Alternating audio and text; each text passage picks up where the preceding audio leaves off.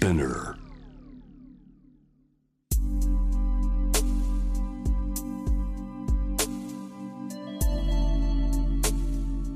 眠らない街六本木。高層ビルの一室に現れる深夜の保健室。重たいドアの向こう側。ここでは誰もが飾らない言葉で語り始める。心の声を聞き出す。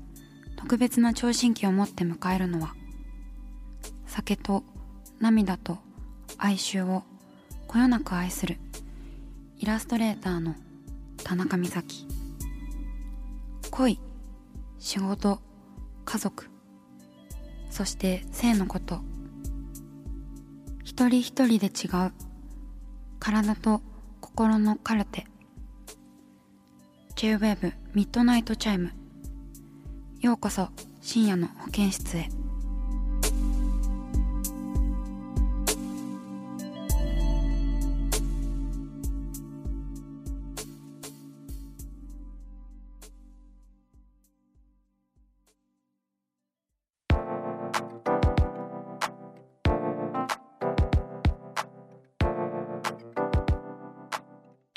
さてさて皆様から質問やお悩みがまたたくさん来ているそうなので答えていこうと思います。ね全然慣れないわ。全然答えられてる気がしないんだけど毎回。頑張るわ。先生として。えー、じゃあ最初のメールいきましょう。ラジオネームチャーリー・ブラウンさん。21歳。学生男性の方です。こんばんは。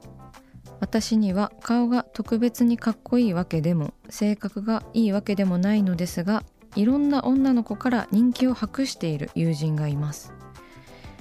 恋愛の秘訣を聞いたところ彼は少しでもいいなと思った子は差し飲みに誘いその後は連絡を止めるそうです。おすると今度は女の子の方から誘ってくれるようになるのだと言っていました。ほうほう。私と友人は同じサークルに所属していて周りの女子も彼がいろんな女の子と遊んでいることを知っているだろうになぜそんなにモテるのか不思議に思っています。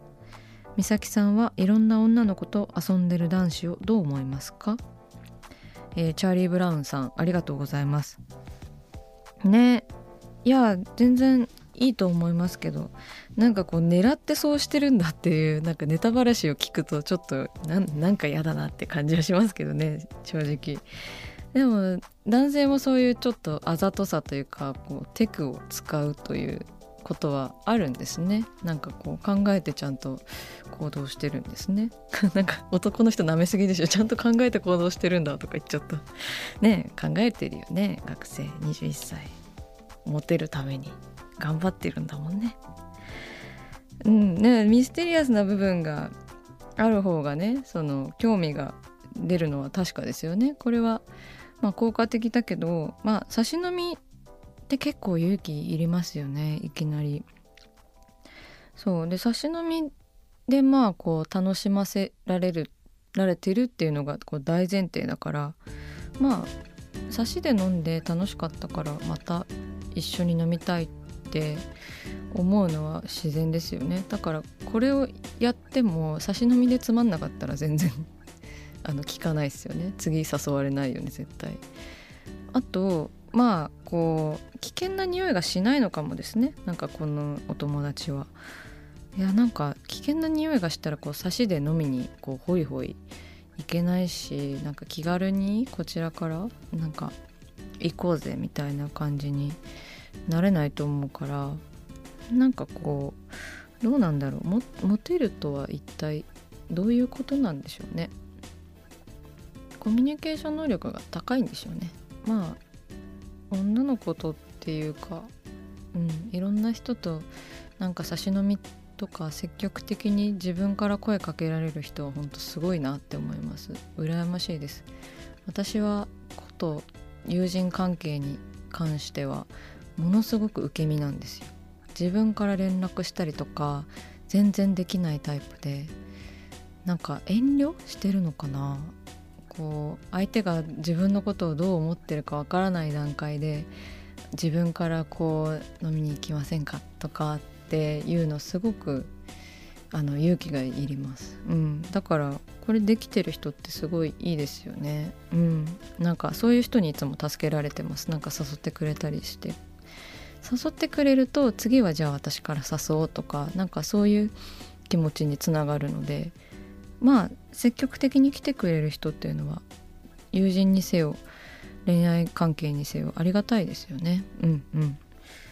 なんか誰彼構わずこう差し飲み誘ってなんか連絡しなかったらあっちから絶対連絡来るからみたいな感じでどうやってたらすげえムカつきますけどね。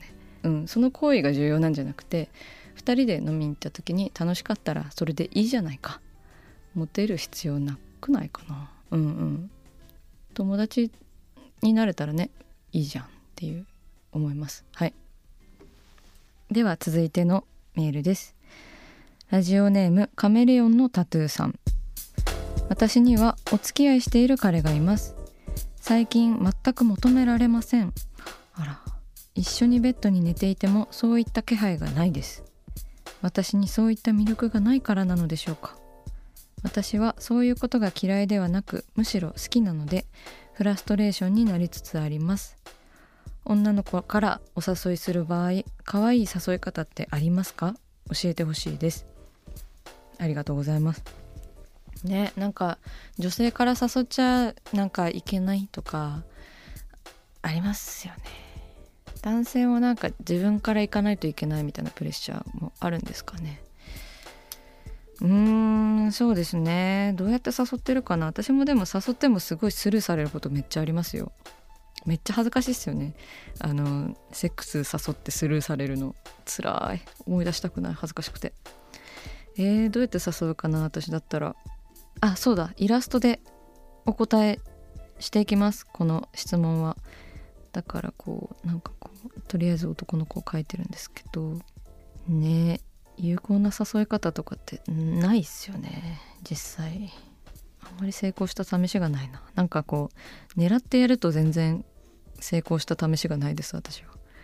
こんなところでってこう無意識でやっていることの方がなんか有効だったりします。考え込みすぎずにあのやっていたことが実は相手をときめかせていたりとか。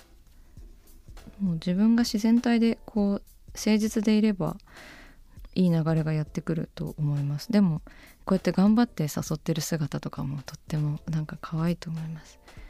なんかとりあえず私がやったことあるのは相手の肩に顎を乗せるという。乗せながら喋る。酔っ払ってる時によくやりますね。なんかどこかに自分の何かを乗せるっていうのは私は結構やりがちです。聞いてんのか聞いてないのかはよくわかんないですけど。なんか絵に描くとちょっと生首みたいになっちゃったな。スペースが足りなくて。全然即興で書いておりますのでちょっとお見苦しくて申し訳ない。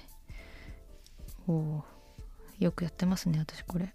相手の肩に顎を乗せる作戦。まあドッキドキするのかな。します？後ろにいる男性スタッフに思わず聞いてしまいました。ね何が刺さるかは分かんないからな。はい書き終わりました、えー、男の子の肩に女の子が顎を乗せている、まあ、私がよく使う手を書かせていただきました。まああんまり狙いすぎると効かないし効果がないし効果がなかった時の恥ずかしさがもうとんでもないんでうん自然体であるのが一番です。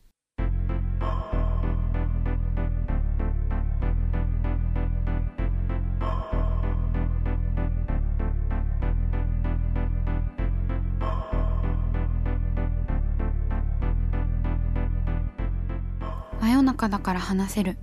体のこと心のこと。 J-WAVE ミッドナイトチャイム公式サイトとインスタグラムは24時間オープンしています。あなたの悩み番組へのメッセージお寄せください。来週もイラストレーターの田中美咲が深夜の保健室でお待ちしています。キャリコン編集長通信仕事と人生の話をゆるゆるとパワードバイミモレこのポッドキャストではミモル編集長の河原咲子が時には一人で時にはゲストをお招きしキャリアコンサルタントの資格を生かして仕事と人生そして職業キャリアだけじゃないライフキャリアの話を誰にでも分かりやすくゆるゆるとお話します。毎週金曜日に新しいエピソードを配信中です。ぜひ一度聞いてみてください。